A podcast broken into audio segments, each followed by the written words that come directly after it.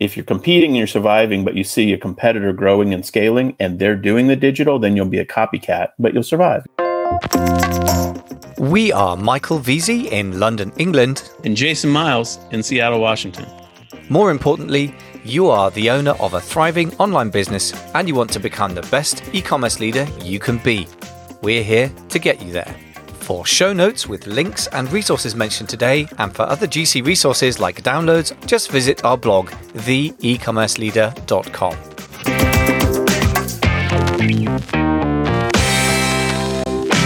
Today's sponsor is Eva, the most intelligent Amazon scaling toolkit online. Amazon sellers need exact, quick to read profit reports. Many sellers already pay a lot of money for these. Eva has world class finance analytics with crystal clear graphs included at no extra cost. Eva serves hundreds of seven figure sellers, averaging a 51% increase in profits. To get a 15 day free trial, just go to amazingfba.com forward slash Eva. That's amazingfba.com forward slash EVA. Hey, folks. Welcome back to the e-commerce leader. This is one of our hosts, Michael Veazey. Jason Miles will be joining me in a second. We're going to be talking about how to deal with geopolitical e-commerce challenges and how to waterproof your the ship of your business to be proof against storms that are now happening or will be happening soon. These are um, not easy challenges to meet, but we have some strategies which we feel from experience of working with our clients and our own businesses have a robust chance of giving you the ability to not only thrive, but potentially have the best possible years in your e-commerce business ever. Listen on for to find out more, and thanks in advance for listening. So the simple question is, where's demand? Yes, exactly. And to your point, demand could be so volatile. I yeah. hadn't thought about Germany. But I will tell you, you know, like uh, I think the Europeans think, oh, you better start selling in the U.S. But if you're here in the U.S., you do the same thing. You just think, oh, the U.S. is cooked. Where else can I sell? And uh, a lot of smart people are jumping into Mercado Libre and selling mm-hmm. into the Central and South American markets, mm. uh, which is because it's a marketplace. It's really booming, and they've o- opened the uh, the process and systems for U.S. sellers to uh, to send into Mercado Libre system, and th- those those products go to Florida, and then they go to Central and South America through their system. And but the underlying question is where is demand, and how can I how can I put myself in the system where demand exists? As we all know, it's near impossible to create demand. Yeah, it's so much easier to just fulfill for when people want something, you're there ready to go.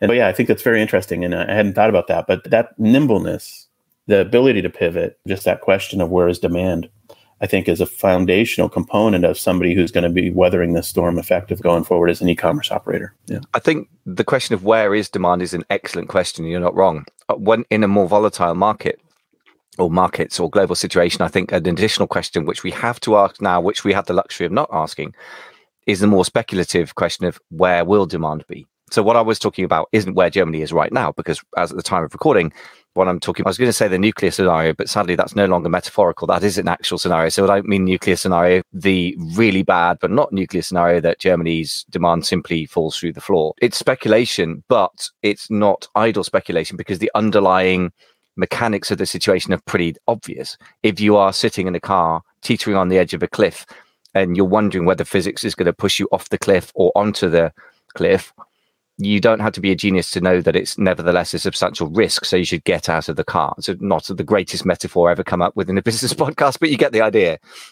And I do feel like people have a terrible tendency to think tomorrow's going to be like yesterday for no particularly good reason except kind of habit. And and that's understandable. I'm not criticizing, but I think that's dangerous thinking in a situation like this where where demand is a great question, but where is good demand going to be? Or another way of looking at it yeah. is where could where's the risk that it will stop? Is another mm-hmm. way of looking at it. So that's the that's on the marketplace side, which mm-hmm. we just at the high level, thirty thousand foot view, you have to say as e-commerce operators, it's just been it's a beautiful time to be an e-commerce operator. There's more and more marketplaces opening up all over the world. On the whole, it, so there are more options to to pivot even in tumultuous times. And uh, thankfully, those European e-commerce operators that are selling primarily into Germany right now could yeah. do the pivot. So yeah. there's nothing that stops them from doing the pivot.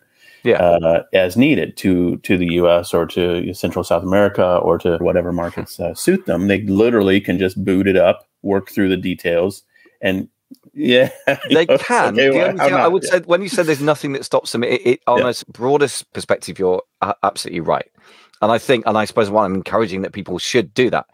I have to say, one note of reality is that the capital required to break into the US market might be five times what's required with a similar product line in, in Germany. So that's one thing I would say. And back to the point you were talking about with capital raising, uh, if you have a good track record as an operator and you can sell whoever your equity partners, your lenders on the idea that you're going to make it big in America, then you may find the capital is raisable, but you will need to raise that capital, and that is not a small thing. That's all I would say.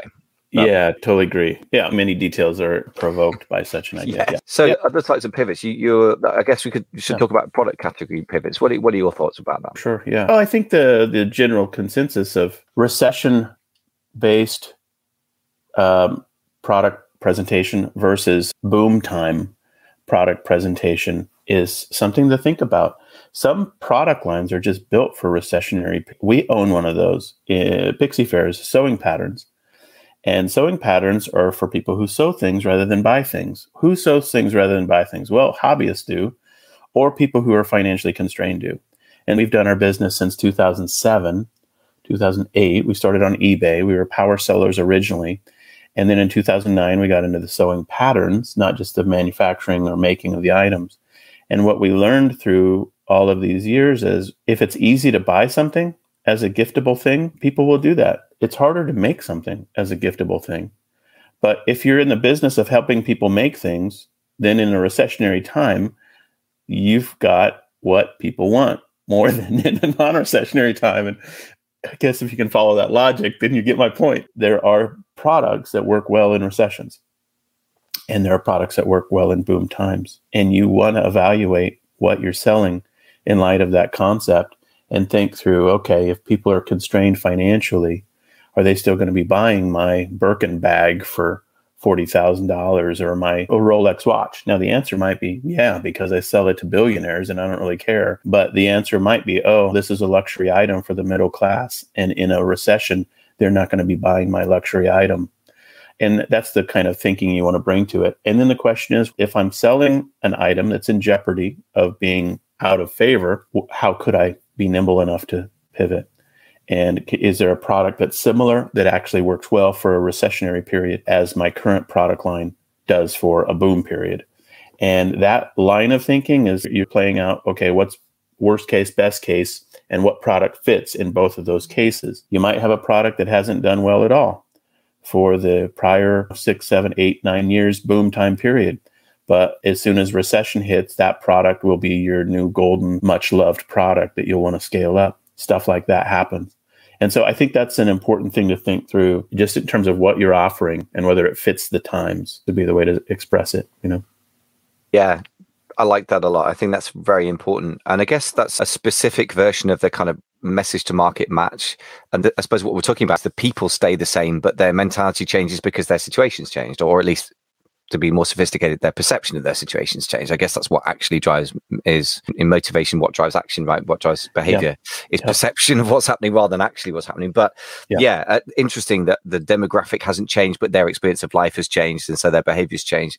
The other thing I, I mean, and it, the other thing I wanted to say is this is a perfect example. Again, you don't necessarily have to go from one thing and pivot to another. You may find you have to do that over time, but the starting point for me would be also always to diversify, to have some products that, as you say, you believe should behave well in a recession, some products that behave well in a boom time, and then to see what the market actually says. And if you are forced to pivot, then at least you have a foot in two camps, as it were. Whereas if you're trying to start from zero yeah. and you, you have to pivot in a hurry, then that's going to be very hard to do. And uh, you, you're at a disadvantage relative to the competition is already established in those markets as well, I would say. And you a few minutes ago, message to market match is one of the elements here. And it could be as simple as retooling all your copywriting. Maybe you've got a set of benefits and features that emphasize the exciting upside of having your product. But maybe in recessionary times, you want to retool your copywriting so that you have an emphasis on how it saves money, how it lasts longer, how it is indestructible. All of those elements that would satiate someone's need or desire for the product not being necessarily repurchased quickly, which is as e-commerce operators not what we want to have happen but if the but obviously it's in the best interest of the customer. Planned obsolescence is the phrase people use for many products that you just have to throw them away after three years because they don't work anymore. Well in a recessionary time you better not be making that claim or even presenting things in that fashion because people are going to want to lean into um, good value for money, long lasting, all of those types of things. And that that copywriting, it may, and it could be all true. I'm not saying bend the truth. I'm saying just what you present, what you put out there as your first selling feature or point in your copy might need to be adjusted in in light of these hard times. So that's it's an interesting angle as well. It might not even be a product change; it just be a product retooling. Yeah, sort of repositioning, if, if you want to put that, or retooling the copy. Another type of repositioning that you've implied, which uh, applies to a couple of my clients actually, is that you guys have a with the the downloadable patterns for sewing. It appeals to hobbyists, but it also appeals to people who might, in a recessionary situation, turn their hobby into a, a work. And I've got another client who's got helps people with baking products, and again, quite a lot of people to judge from the quantities they order and some of the product photos and feedback that he gets are doing this as a kind of micro business. And actually, mm. in a hmm. recession, those sort of things, I, I guess, are very likely to grow because traditional employers may be downsizing. And uh, people will be rather like in the pandemic when I, there are sort of spikes in interest in e-commerce marketing and stuff because people are going, "Oh my goodness, I need to make an alternative source of income." And I think that's interesting that for certain products, for you, it happens to be for my clients. In some clients, that could be a micro pivot. And again, it's a repositioning rather than the whole full on pivot. That you appeal more strongly, you, you tweak to copy to say this could be a business kind of thing or a hobby becoming a micro. What you just put your finger on is an interesting pivot in itself, which is, and we have clients that do this, they start with a B2C product and they're trying to find individual consumers to buy for personal use. And then the, what they discover is that there's actually commercial use of the schools, restaurants, offices things where people will, will buy in bulk and you're not really set up or productized, packaged for bulk purchasing, but you realize, oh my gosh, people will buy this in 50 or 100 count packaging rather than just in a two pack. And that B2B business switch, that pivot, sometimes people don't do uh, pivots or switches like that because in good times you're like, eh, I'm good. I'm selling to the individuals. And yes, I probably could make some money if I if I switch to selling bulk for B2B, but mm, we're busy. But in hard times, in the recessionary times, you're like, how do we survive? yes, we now have a product line that's designed exactly for the dentist's office or the doctor's office or the schools or the churches or the uh, restaurants, whatever it is. And those, the hard times force you to uh, lean into something that was there all the time. And packaging and customer type of customer pivot I think is one that's maybe there for people and they haven't taken advantage, and it will just be emphasized because of the market conditions. Yeah. By the way, that's a tweetable. I really like that. Tweetable from Jason Miles, not myself. Hard times force you to lean into things that were there all the time. I really like that because I think it's absolutely true. There's another phrase on the, the other side of the ledger, if you like, that is bad habits breeding good times and ignoring opportunities because you're fat and happy as a business it is not great practice anyway. Yes, in the short term, maybe you're too busy to focus on it, but in the medium term, it probably should be something you'd exploit and put a team member onto. The other thing I'd like to say about that, that very simple pivot. It's actually can be very simple but profoundly good for your bottom line. And i've got another client in the mastermind who's selling products to that are in the sort of catering space where he's realized like you just said that there is a mass market for schools restaurants offices and uh, actually you can get amazon to just fulfill by the carton so literally the cartons you sent in shipping cartons they just send them back out again so another thing we ought to talk about, and you are the man to talk about um, digital products, is uh, the pivot from physical products to digital, or rather, again, is it a pivot or is it a diversification, an addition rather than a, a change? That's something that I find very little adoption of amongst my mastermind members so far. And I, I, always feel that's an incredible opportunity that we're missing. And again, to your point, the hard times may force them to lean into things that were there all the time. If you spent 30 years selling a product line or serving a particular type of customer, then you probably have incredible expertise that you could package into multiple different types of information products or books yeah. or training. And so you guys are the expert at that because you did that very thing. Yeah. Talk us through that. Yeah, it, it is one of those things where it was there all the time and what the reason people will pivot to it is because they'll look at their cost structure and they'll say, my goodness, we can't afford to spend this much money acquiring customers by having a loss leader product. And then then someone will say, what else could we give the the um, the customer to get them in house? And you're like, oh, how about a how to guide? How about a digital product? There's zero cost of goods. Wait, it's free to us. And that kind of line of thinking, because of the stress and pressure of finances on the lead side, the lead acquisition side, finding new customers, that will lead people to digital products. And depending on the marketplace and the, how customers operate in that space and whether they have a demand for information that's obvious and it can be fulfilled with either a free item or with a paid item, the business will then explore those, I would call them a modality shift from physical to digital. And that shift is, it is there for everyone. And I've just beat this drum and no one dances around the fire, but I don't care because I'm going to keep saying the same thing over and over. If you're an e commerce operator and if you're not using digital goods to acquire and uh, grow your customer base, then you are leaving a lot of energy on the table. And that is a mistake. And you will discover the error in that in the pressure of hard times, and you'll be grateful that you made the change. And um, not to be too antagonistic about it, but it, it is there. It's there already, and people just don't want to do the work to figure out how do you rig up a digital good how do you, how do you make this work through your Shopify site? Or can you do this on? I'm an Amazon seller. I can't mm-hmm. do this. On and on the excuses go.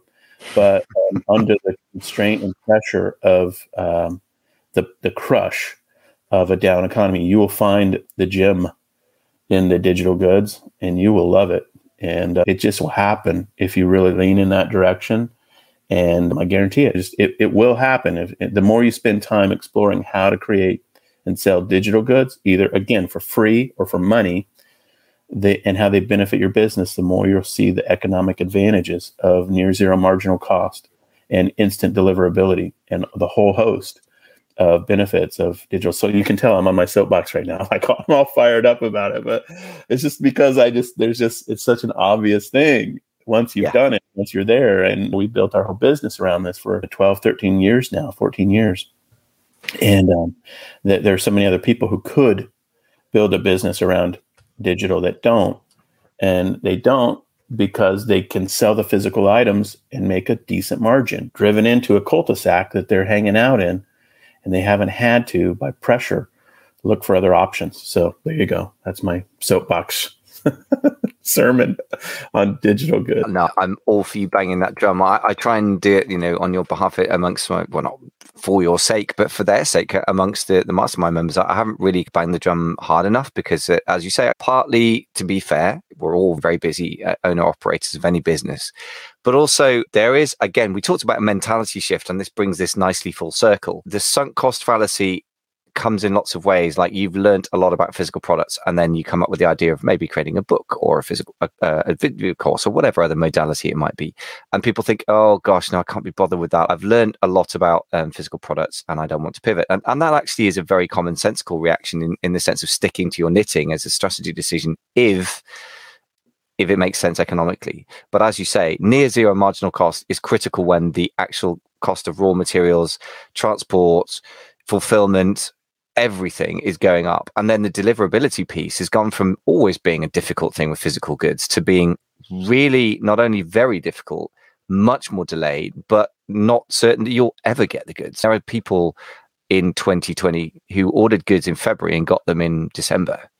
Uh, which is crazy. I mean, friends of mine, and that meant obviously just a monster hole in their cash flow and in their the, the money was tied up for months, and that's in an era when we had lockdowns in the West, but actually not much in China, weirdly enough. That yeah. ability yeah. to bypass that whole nightmare is for me just incredibly profound, yeah. really important. And I would also say that's why in times of economic recession or big down economies, this is why some companies will leap forward and take market share because just, it's a very simple story. A recession hits hits every player in a niche the player that can lower their cost of acquisition or their operating costs and still generate uh, good margin or revenue wins.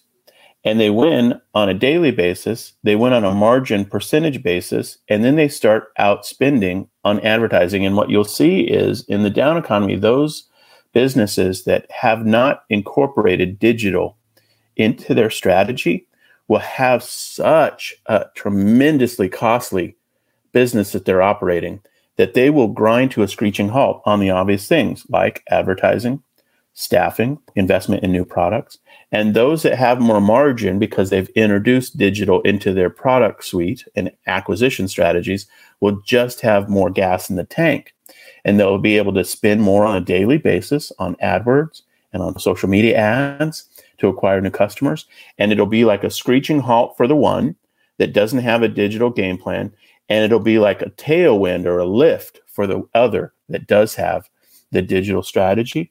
And there you go. In every niche and industry, you'll see players that just didn't embrace a digital strategy wind down. Maybe they close altogether. Maybe they go bankrupt. Maybe they just are hurt with market share.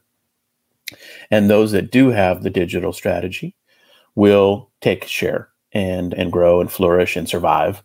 And it, it's not rocket science understanding that. It's just it's obvious. It's it's, it's plain as day and when you understand the economics behind physical product business versus digital product business.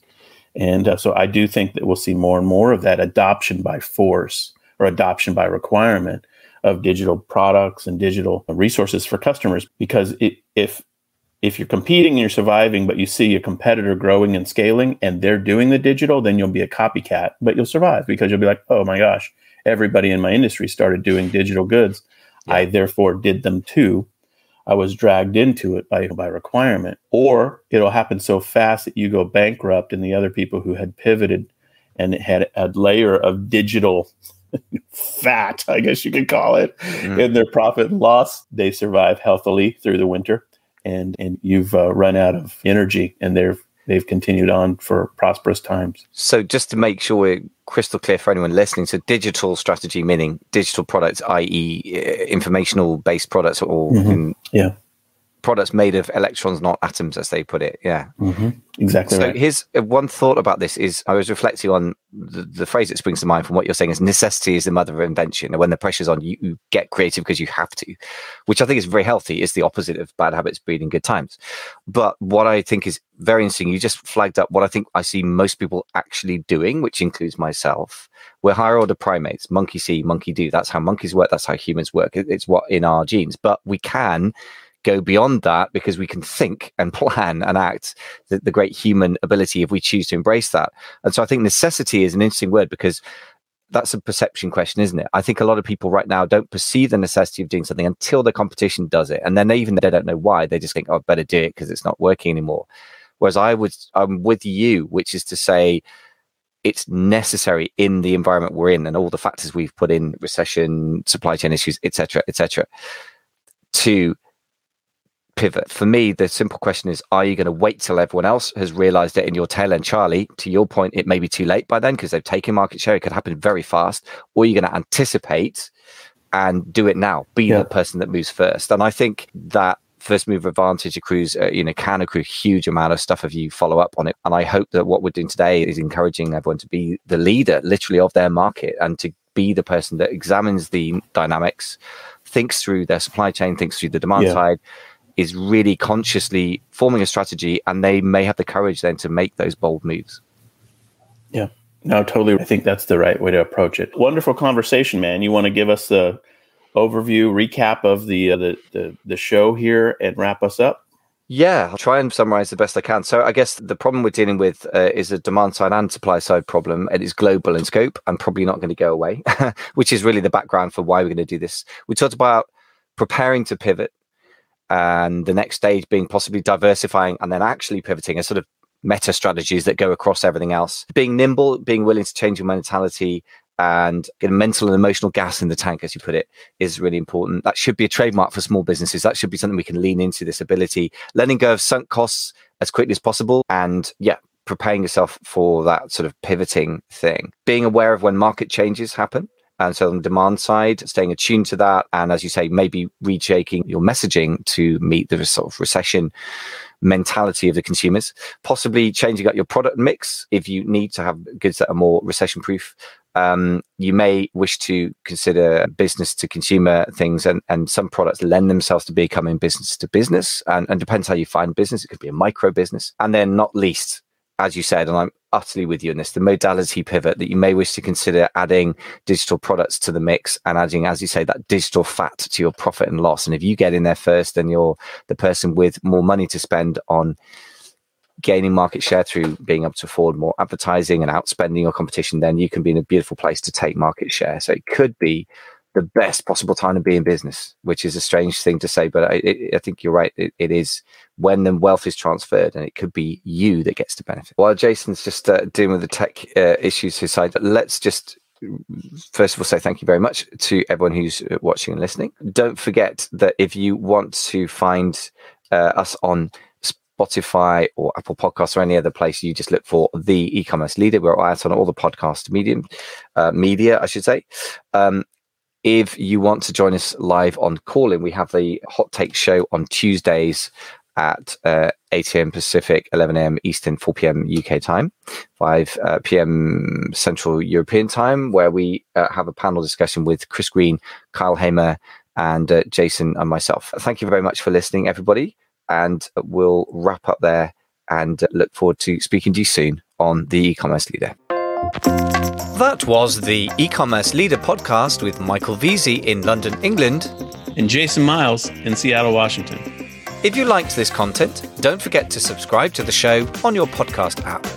For free resources, including PDFs and videos on topics like traffic, products, and sales channels, just go to www.theecommerceleader.com. No hyphens, just as it sounds. Thanks so much for listening.